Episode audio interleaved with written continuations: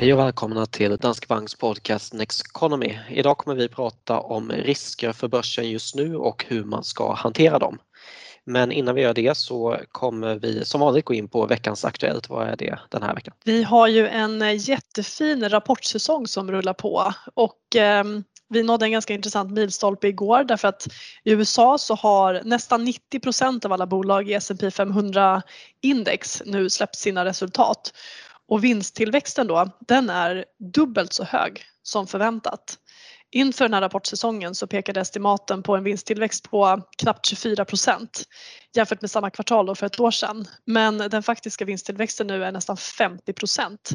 Så att det här är ju enormt fina siffror måste man säga. Ännu starkare är det i Europa med över 80% vinsttillväxt men det beror ju på att vinsterna här är mycket mer cykliska och de föll också mycket mer förra året så att då blir ju den procentuella förändringen eh, väldigt stor då. Men det här har ju gjort att förväntningarna på den globala vinsttillväxten har reviderats upp från redan höga nivåer ska konstateras. Så att eh, väldigt positiv vinstutveckling. Samtidigt får man konstatera att börsen har ju inte reagerat på det här utan de sista dagarna så har vi snarare haft stök på börsen trots de här fina rapporterna. Så mm. att det är andra faktorer som väger tyngre och kanske kan man väl säga att de implicita förväntningarna i marknaden är högre ställda än vad estimaten pekar på. Ja, man kan se det på enskilda rapporter också att bolagen har ju inte gått upp på starka rapporter som har slagit förväntningarna som de kanske normalt borde göra. Så det finns ju stora förväntningar i marknaden. Precis. Bra, då går vi vidare till veckans fråga som är just vilka är de största riskerna för börsen just nu? Och då har vi några olika, man kan väl börja med det som har varit en stor risk eh, det senaste året och som ju faktiskt gjorde att vi är i den situation vi är nu med allt vad det innebär. Men det är ju då coronaviruset. Och det har ju varit kanske den största risken för börsen under lång tid. Det finns en stor undersökning som görs varje månad bland globala fondförvaltare av Bank of America och där listar man då de största riskerna för marknaden eh, enligt globala fondförvaltare då. Och under lång tid så har det varit risker kopplade till covid-19 som har legat högst. Men den senaste tiden så eh, har ju det fått sett sig ifrånsprunget av inflation eh, och stigande räntor. Men vi kan komma tillbaka till det för att den här smittspridningen och eh, mutationen av coronaviruset fortsätter ju vara en risk för börsen. Eh, vaccinationsprocessen nu rullar ju på. Men i USA då så kan man se att takten på vaccinationerna har minskat. Och det handlar ju inte om att man inte har tillräckligt med doser utan det handlar om att nu när man kommer ner i den delen av befolkningen som inte tillhör riskgrupp så är inte viljan att ta vaccinet lika hög. Och eh, tar inte tillräckligt många vaccinet, ja men då, då kan vi potentiellt ha ett problem då därför att smittan kan fortsätta leva. Ja precis, så man har gått från att det var mer av ett uh, utbudsproblem till att nu, nu snarare efterfrågan som är bekymret med att när man då ska fortsätta vaccinera större delar av befolkningen.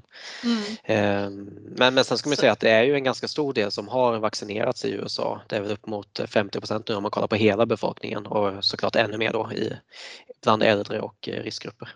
Mm. Sen eh, har vi ju tillväxtmarknaderna då där vaccinationerna inte går lika snabbt och vi ser ju i vissa delar av världen som Indien till exempel en extremt hög smittspridning och jättebelastning på sjukvården. Och problemet är ju att så länge vi har länder och regioner där smittspridningen är väldigt, väldigt hög och vaccinationstakten är långsam, då är ju risken att viruset fortsätter mutera. Det muterar ju hela tiden, men att vi får sådana här varianter som blir starkare än andra som den indiska nu senast då och förr eller senare så finns det också en risk att någon variant av viruset eh, kan drabba oss trots att vi redan har fått den här första vaccinationen. Och skulle vi få ett sådant bakslag så att vi behöver göra om det, stänga ner ekonomin igen på grund av ett nytt eh, coronavirus, ja men då är det ju inte bra. Sen har vi ju sett att läkemedelsbolagen säger att det är ganska lätt att modifiera de här vaccinen så att de funkar mot nya varianter. Men ändå, alltså om, om de vacciner Eh, som vi redan gett visar sig vara ineffektiva mot en ny virusmutation så eh, då har vi problem och det skulle förstås kunna utlösa rejält med börsstök. Mm. Så man kan säga att eh, just en virusmutation är den största risken just nu då när det gäller just eh, coronaviruset. Ja. Och om vi går vidare till centralbanker så är ju det någon typ av, eller ja, det är väl kanske inte en risk i sig men vi har ju det här inflationsspöket och framförallt då om inflationen kommer bli kortvarig eller om den blir permanent och vad det då innebär för den stimulativa penningpolitiken som vi har eh, och som vi har haft under lång tid och som ju ändå har gett stöd åt börsen eh, ända sedan coronakrisens botten om man säger. Mm. Och I grund och botten så kan man väl säga att penningpolitiken fortfarande ger stöd åt börsen därför att centralbankerna här och nu säger ju att räntorna ska förbli låga under flera år framöver. Obligationsköpen har man inte börjat röra än utan de, de pågår i samma omfattning som de gjort tidigare. Men det som händer då, precis som du säger, det är ju att inflationen har ju faktiskt börjat stiga och eh, inflationsförväntningarna har klättrat uppåt ganska kraftigt. Och det här får ju då de, de långa räntorna att stiga, de som styrs mer av förväntningar på tillväxt och, och inflation. Och den här ränteuppgången den kan ju potentiellt vara farlig för börsen om den går för fort. Och det såg vi i början av året när börsen rasade eh, i takt med att räntorna steg då. För då kom det ju just en sån en snabb ränteuppgång där vi ganska fort fick räntor som gick från någon procent till eh, alltså över en och en halv procent. Och det gick eh, för fort för marknaden så att där behövde vi en period med ökad volatilitet och eh, se att faktiskt tillväxten fortsätter ta fart så att vi någonstans kunde växa in lite grann i den här räntenivån. På sikt så tror vi att räntorna kommer fortsätta klättra uppåt men alltså då nyckeln till börsutvecklingen det är ju väldigt mycket tempot i det då. Ja exakt, för det är ju det som vi har varit inne på tidigare också att det är ju okej med stigande långräntor om det kommer som en effekt av ökad tillväxt. Så det behöver inte vara ett bekymmer i sig då men just det här när de stiger kraftigt på kort tid det har ju väldigt stor effekt på till exempel tillväxtbolagen kunde man ju se, det har man ju sett då. Mm. Eh, så ja, men sen är ju en nyckelfråga här för centralbankerna då om inflationsuppgången är tillfällig eller om den är mer ihållande. Och ser man på vad som driver det här och nu så handlar det mycket dels om att råvarupriser stiger till följd av högre efterfrågan när den globala ekonomin växlar upp. Vi har stigande energipriser på olja, bensin med mera som både syns förstås i inputpriser för företagen men som också går ju direkt mot oss eh, konsumenter då via stigande eh, priser på drivmedel för våra bilar. Ehm, sen har vi ju någonting som det pratas väldigt mycket om som är den här komponentbristen och flaskhalsar i produktionen. Och det gör ju att priset stiger på, på insatsvaror när det finns ett eh, för stramt utbud. Det här försöker man ju föra över till kunderna. Det resulterar i prisökningar och alltså då inflation. Och för mm. tillfället så finns det ytterligare en sak då som kanske är ett orosmoment. Vi fick en jobbrapport i USA i fredags som visade att det adderades betydligt färre jobb i USA än väntat. Det var 266 000 nya jobb som skapades under april jämfört med förväntningarna på en miljon. Och eh, en viktig anledning till det och som man också ser i undersökningar bland företagen det är ju att man har svårt att hitta kvalificerad personal. Och det kan ju också då leda till löneökningar och mm. stigande mm. löner har i alla fall historiskt då varit en väldigt viktig drivkraft för inflationen. Precis, det är väl kanske egentligen den största drivkraften om man kollar då alltså just bristen på arbetskraft och att man får den här löneinflationen om man då kollar på just KPI-inflation. Då, då är det oftast det som krävs eh, medan då vi, vi har ju no, någon typ av inflation i tillgångspriser, bostäder och olika typer av eh, tillgångar som aktier och, och krypto och så. Det finns ju, ja, priserna ökar ju men inte, inte det som mäts i KPI eh, och där är ju löneinflationen viktig. Då. Mm, precis.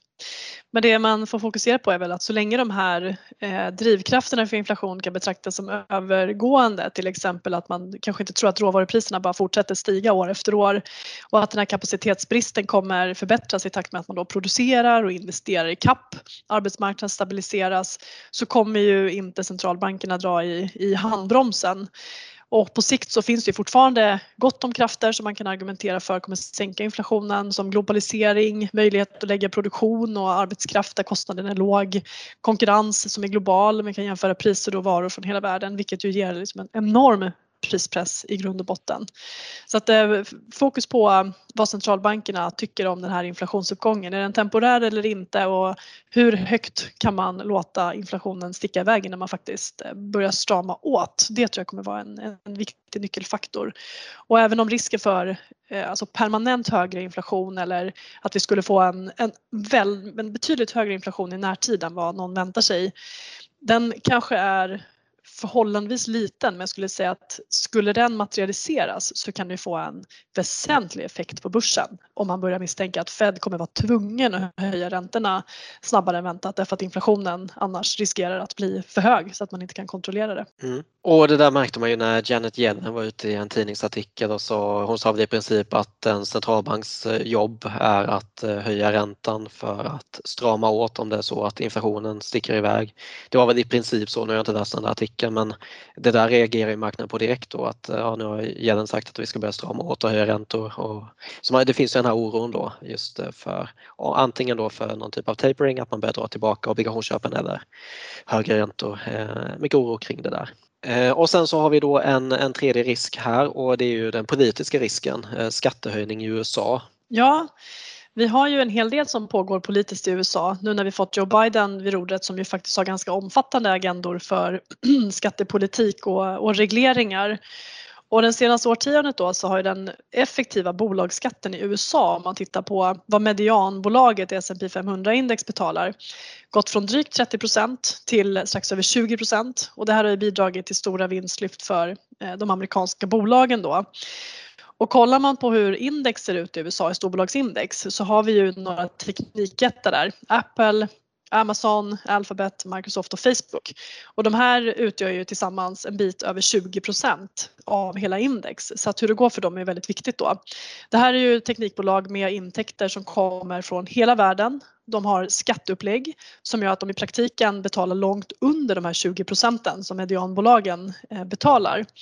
Och det här är ju bolag då som dels gör väldigt stora vinster vilket gör att man skulle få betala rätt mycket mer i skatt om det är så att skatten höjs. Men dessutom så tittar ju Joe Biden då inom ramen för hela det här skatteförslaget för det är inte bara att man säger att vi ska höja den från 21 till 28 procent utan det är väldigt mycket mer än så. Man tittar också på regleringar då som gör att de här bolagen inte kommer kunna ha samma upplägg för att sänka skatten genom att eh, ha filialer i, i andra länder med eh, mycket lägre skatter då.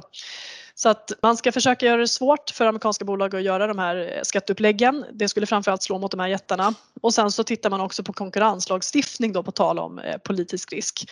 Och de här stora teknikjättarna de har ju under de senaste tio åren köpt upp hundratals mindre bolag som annars hade kunnat bli konkurrenter och vuxit Eh, men de har alltså blivit uppköpta på vägen och Teknikjätten har tjänat enorma pengar under den här tiden.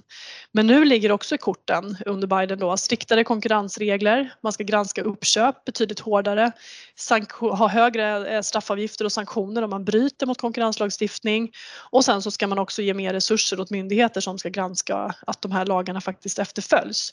Och det här är ju då särskilt riktat mot och negativt för teknikbolagen. Högre skatter, Eh, ökad konkurrens där man inte bara kan köpa upp mindre bolag eh, i samma utsträckning längre, hårdare syn på monopol med mera. Och de här jättarna då, de utgör ju en, en, som sagt en femtedel av hela S&P 500-index så att det här kan ju påverka hela utvecklingen faktiskt för den amerikanska börsen och det påverkar oss via globalfonder.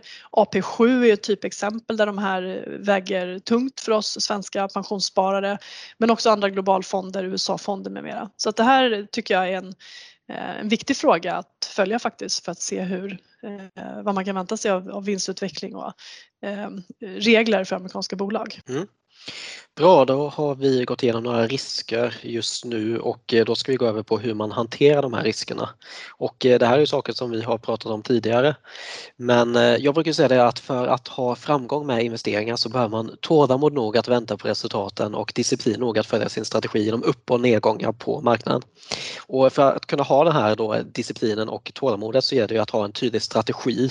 Det räcker alltså inte bara att fokusera på enskilda beslut, alltså köp och sälj, utan man måste ha något att falla tillbaka på om det skulle vara så att det blir stökigt på börsen. Och en bra utgångspunkt när man börjar tänka kring de här grejerna det är ju att fundera över hur mycket risk man kan hantera. Det är, en, mm. det är en mm. ganska viktig fråga. Precis, hur mycket risk kan man hantera? Hur mycket tål man att sparandet svänger i värde om det händer någonting? Och sen förstås kanske den allra viktigaste frågan, hur långsiktig är du och när behöver du de här pengarna? Är du beroende av dem? Eh, det vill säga hur mycket tål du att förlora? Så att det, det, här är ju väldigt viktiga frågor att eh, fundera över i samband med att man investerar på börsen. Och det tror jag att många av de nytillkomna spararna som har haft liksom lyckan att komma in på börsen under det här senaste året och då fått vara del av en väldigt fin uppgång, 50% de senaste 12 månaderna de, eh, de gör nog klokt i att fundera igenom det här eh, innan man fortsätter för att det är en sak att ha lyckats tjäna kortsiktiga pengar på en väldigt stark börs men det är en annan sak att bygga en långsiktig portfölj som både tål eh, uppgång, som är med i uppgången men som också tål svängningar och att man då har rätt kapital på börsen så att man inte börjar göra misstag baserat på antingen rädsla för att missa uppgången eller säljer i panik när det går ner för det gör det ju emellanåt. Ja precis. För det är ju alltså, det är ju ganska enkelt såklart. I en uppgång när alla tjänar pengar så är det ju ganska enkelt att hantera en portfölj. Men ju mer portföljen växer i värde också så är det svårare att agera rationellt om den börjar gå ner. För alltså det är ju ingen som vill förlora en stor del av sitt portföljvärde eller en stor del av sina pengar. Men vissa kommer ha bättre möjlighet att hantera det än andra. Och då handlar det ju återigen om det här då att ja, investera inte pengar du ska i närtid. Tänk på, eh, tänk på att ha någon typ av buffert då för att kunna hantera utgifter och också då fundera över din egen riskbenägenhet. Har du de där sakerna på plats, ja men visst då är det bara att fortsätta att ta risk. Men, men det är som du säger, det är värt att fundera över de här bitarna.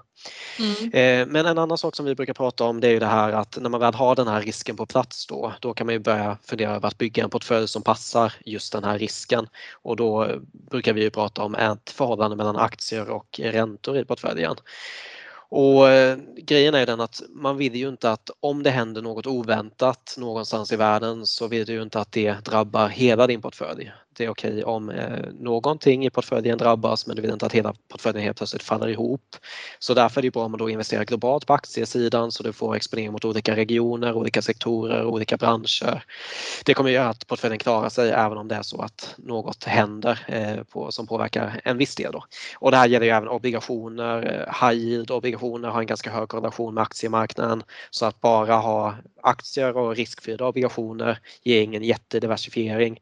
Men om du däremot äger då statsobligationer med olika löptider, om du äger företagsobligationer med olika kreditvärdighet, inte bara high yield och kanske IG då också, och sen tillväxtmarknadsobligationer, då har du exponering mot olika typer av investeringar som också beter sig olika beroende på vad som händer. Eh, så det är en bra grund, eh, ja, en grundförutsättning för att bygga en bra portfölj, att utgå ifrån de här olika bitarna. Mm. Och då fördelningen mellan aktier och eh, räntebärande tillgångslag den får man ju sätta då lite utefter sin, sin risktålighet eh, och, och långsiktighet.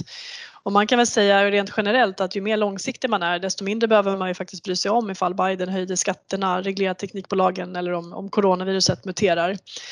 För att över längre tidsperioder, om man då tittar på en 10 till 15 år, så har ju både Stockholmsbörsen och den globala börsen faktiskt eh, gett en positiv avkastning trots att vi ibland gått igenom kriser som har varit snabba och branta eller för den delen långa och utdragna som börsnedgången efter IT-bubblan till exempel höll i sig eh, under förhållandevis lång tid och lågkonjunkturen efter finanskrisen var ju ett och ett halvt år. Men det har börsen repat sig ifrån. Men när man är mitt i de där börsrasen så är det väldigt lätt att drabbas av panik och börja läsa tidningen, stirra på det som händer den här dagen, den här veckan. Men det är precis då man ska ha den här liksom, portföljen med bra riskspridning, rätt pengar på rätt plats och lyfta blicken, se det långa perspektivet. Vad spelar det för roll om börsen dyker 10% eller ens 30% om jag inte behöver pengarna de kommande eh, 3, 5, 10 åren? Ja, det spelar faktiskt ingen roll överhuvudtaget och att tajma de här svängningarna det är ju i stort sett omöjligt. Precis och en annan bra poäng där är att det är viktigt att eh, om man nu ska vara långsiktig så är det bra om man är det i en diversifierad portfölj också. Och jag lyssnade på Warren Buffett och eh, Charlie Munger förra helgen på deras eh, årliga möte. Då. Och Buffett pratade en del om varför det kan vara bra att investera i index och eh, tog då exemplet att om man kollar på världens 20 största bolag 1989 så finns inget av dem bland de 20 största bolagen idag. Så vinnare kommer och eh, vinnare går kan man säga. Men det fina när man investerar i index är att vinnarna byts ut mot nya vinnare. Man får alltså automatiskt med de nya vinnarna. Och jag har pratat om Henrik Besenbinders studie förut. 96% av alla noterade bolag i USA under perioden 1926 till 2016 hade som grupp bara en avkastning i nivå med avkastningen på en amerikansk statsskuldväxel. Så det var alltså topp 4% av bolagen som stod för all överavkastning mot en statsskuldväxel. Då. Så just det här med att ett fåtal vinnare kommer stå för majoriteten av avkastningen över tid och därför gäller det att diversifiera så att man får med de här vinnarna. Mm, att lycka pricka dem där är ju eh, eh, väldigt, väldigt svårt. Ja. Så att en diversifierad portfölj är bättre för eh, den absoluta majoriteten av alla sparare. Ja exakt och särskilt när man eh, pratar om de här riktigt långa tidsperioderna. Om vi pratar då 10, 20, 30, 40 år. Nu tänker jag återigen då på de som är nya på börsen till exempel, de som är, de som är unga. Alltså just det här att över den tidsperioden kanske det kan vara enklare att träffa vinnare i en typ av marknad under en 1, 2, 3 årsperiod. Men just det här 10, 20, 30 år ja, för den större majoriteten av sitt långsiktiga sparande ska man nog ändå ligga brett och diversifierad. Mm. En annan sak apropå det här med, med kursrörelser och, och diversifiering eh, och hur man ska tänka då långsiktigt det har vi också varit inne på tidigare men det är ju det här när kommer de bästa börsdagarna? Jo, de kommer ju ofta direkt efter de största rasen. Så eh, det kan man ju bara titta tillbaka på hur det var under fjolåret då när börsen slog 10% upp och ner under enskilda dagar. Att en dag så, så kunde börsen dyka 10-11% Det var ett av historiens största ras. Det var svarta rubriker i tidningarna eh, och säkert många småsparare som tryckte på knappen och tänkte att nej men nu, nu får det här val. Framtiden är osäkerhet, är så osäker så att jag, jag väljer att inte vara kvar längre. Men direkt efter så hade vi också uppstudsar på 10-12 procent. Och missar man då de där uppstudsarna och tappar 10-12% i avkastning och känner sig tvungen att gå in igen, ja men då har man ju förlorat så mycket avkastning att det är svårt eller kanske nästan till omöjligt att ta igen det där då. Så att man ska tänka också på att om jag säljer av när det är lite skakigt, vad, vad, ska jag då, vad krävs för att jag ska gå tillbaka in igen? Och risken är ju stor att säljer man i panik, drar ut pengarna från börsen så vågar man heller inte gå tillbaka in förrän den redan hämtat sig. Och då är man där igen och ska köpa tillbaka dyrare och har tappat avkastning. Så att, eh, det viktigaste rådet är väl att gör inte det utan sitt still i båten. Det, det låter trist men det är oftast det allra bästa. Ja exakt och där har vi varit inne på just den här strategin och den långsiktiga strategin men eh, sen under tiden så ska man ju faktiskt ha någon typ av process här. Man ska ju hantera portföljen under tiden och eh, då har vi ju två saker som vi har pratat om tidigare men som är väldigt enkla och som egentligen räcker och det är då månadssparande och eh, rebalansering. Mm. Och om vi börjar med månadssparande då för just vi har ju den här tendensen att vi gärna köper mer när den här börsen har gått upp och vi vill inte köpa när det är billigt. Alltså, vi, vi tenderar att helt enkelt göra tvärt vad man ska. Man vill ju gärna köpa billigt och sälja dyrt men vi tenderar att göra tvärtom. Men grejen är att månadssparande hjälper oss med den här viljan att köpa billigt samtidigt som det hjälper oss stå emot vår tendens att bara köpa när börsen har gått upp och det är dyrt. Vi kommer alltså inte sluta köpa bara för att börsen har gått ner och vi kommer inte börja köpa bara för att börsen har gått upp igen. Så istället är vi med i både upp och nedgångar och köper till både låga och höga värderingar och det är ju positivt särskilt i en nedgång. Eh, för då kan man ju få fler andelar för samma pengar i den här nedgången då. Mm. Och vi fick ju frågan från kunder en del gånger under förra våren om man skulle sluta månadsspara för att börsen hade gått ner. Men det ska man ju inte, det är nog till och med det sista man ska göra. För mm. Eh, månadssparande är ju verkligen en bra process då att luta sig tillbaka på en nedgång. Det är en enkel investeringsprocess som gör att man undviker de här irrationella besluten. Man får försöka tänka positivt mitt i allt det mörka helt enkelt och se att nu när mitt månadssparande ska gå iväg här den eh, 27 varje månad då är det ännu billigare att köpa än vad det var under månaden som gick istället för att man ska känna panik och fundera på om det ska fortsätta ner.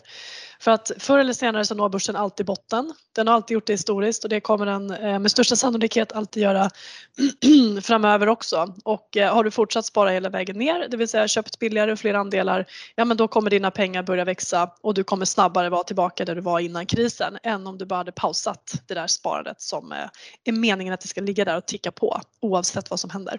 Mm. Och sen var jag inne på det också, då har vi rebalansering med. Har du en, en indexfond, alltså en global indexfond, 100% aktier för att du är så pass långsiktig, ja då behöver du kanske inte tänka så mycket på rebalansering för den rebalanserar ju sig själv. Men just det här om du har en risknivå som är något lägre, alltså att du kanske har 70% aktier, 30% räntebärande eller 50-50, då behöver du rebalansera portföljen för du behöver ju gå tillbaka till den risken som du har bestämt är rätt för dig. För det som är grejen här är att tillgångsslag som har en högre förväntad avkastning och risk kommer över tid gå bättre än tillgångsslag som har en lägre förväntad avkastning och risk. Och då har vi aktier och obligationer i det här exemplet. Så risken i portföljen som helhet kommer ju öka när tillgångsslagen med den högsta eh, förväntade avkastningen och risken eh, blir en större del av portföljen. För att då komma tillbaka till rätt risknivå så är det viktigt att rebalansera. Och en annan sak är att om man nu aldrig rebalanserar en portfölj så kommer man ligga överviktad mot aktier i en nedgång och underviktad i en uppgång. För om du låter den här aktievikten stiga tills en nedgång kommer, ja då, då kommer ju den nedgången ta hårdare på din portfölj och då förlorar man avkastning vid stora nedgångar eller uppgångar. Ehm, samtidigt då som man kanske inte har rätt risk för att hantera den här nedgången. För återigen då, har du för mycket aktier, nedgången blir för kraftig och du säljer av på botten, då är det ganska mycket avkastning du ska ta tillbaka igen. Mm. Det här skulle jag säga, det är kanske det absolut bästa strategin om man vill göra precis det man alltid skämtar om att man ska, det vill säga sälja dyrt och köpa billigt. För det blir ju precis det man gör här. Man säljer av lite grann när det har stigit så pass mycket att aktieandelen blivit för hög och man köper när det fallit eh, så att aktieandelen har blivit för låg. Så det där är en superbra strategi. Och det kan man ju antingen göra till exempel när eh, din allokering avviker 5% säg att din 50-50 portfölj har blivit 55-45, ja men då kanske du ska återställa det där. Eller så gör man det en gång om året så tittar man på hur det ser ut, fixar till det igen. Eller när börsen har rört sig kraftigt på kort tid som det gjorde under förra våren. Den som rebalanserade när det hade fallit rejält där under våren gjorde ju en jättebra eh, Eh, jättebra sak i sin portfölj. Och nu när det har stigit så pass kraftigt så kan det vara på sin plats att göra det motsatta. Då. Mm. Och jag, jag, tycker om den här typen av automatiskt beslutsfattande. Det bästa sättet att undvika diverse tankefel det är ju att automatisera beslutsfattandet. Och här handlar det ju bara om att gå tillbaka till den allokering som man har bestämt sig för från början. Så man följer bara sin rebalanseringsstrategi oavsett vad som händer på marknaden. Så ja, det är ett bra sätt att bibehålla rätt risk i portföljen och kanske till och med köpa och sälja vid rätt tillfällen som du var inne på. Ja. Och det här är ju väldigt enkelt egentligen. Alltså, tar man sig bara tid att sätta upp en portfölj från början och fundera igenom när ska jag köpa, när ska jag sälja. Man behöver inte ens hålla på och pilla med enskilda aktier utan man kan bara ha en, en fondportfölj. Då kräver det här varken att man läser massor av böcker egentligen eller att man har någon högskoleexamen i det här ämnet utan det här är ju någonting som faktiskt alla kan lyckas med. Om man tänker på det här med rätt, rätt risk i portföljen, gärna vara så långsiktig det bara går och tänka igenom sin strategi lite grann innan man kör igång och investerar väldigt mycket pengar eh, på aktiemarknaden. Mm. Bra, då tycker jag att vi har eh, gått igenom hur man ska hantera eh, den här typen av eh, risker som vi var inne på i början av avsnittet. Då tycker jag att vi går vidare till veckans tankefel som ju är närtidsbias den här veckan.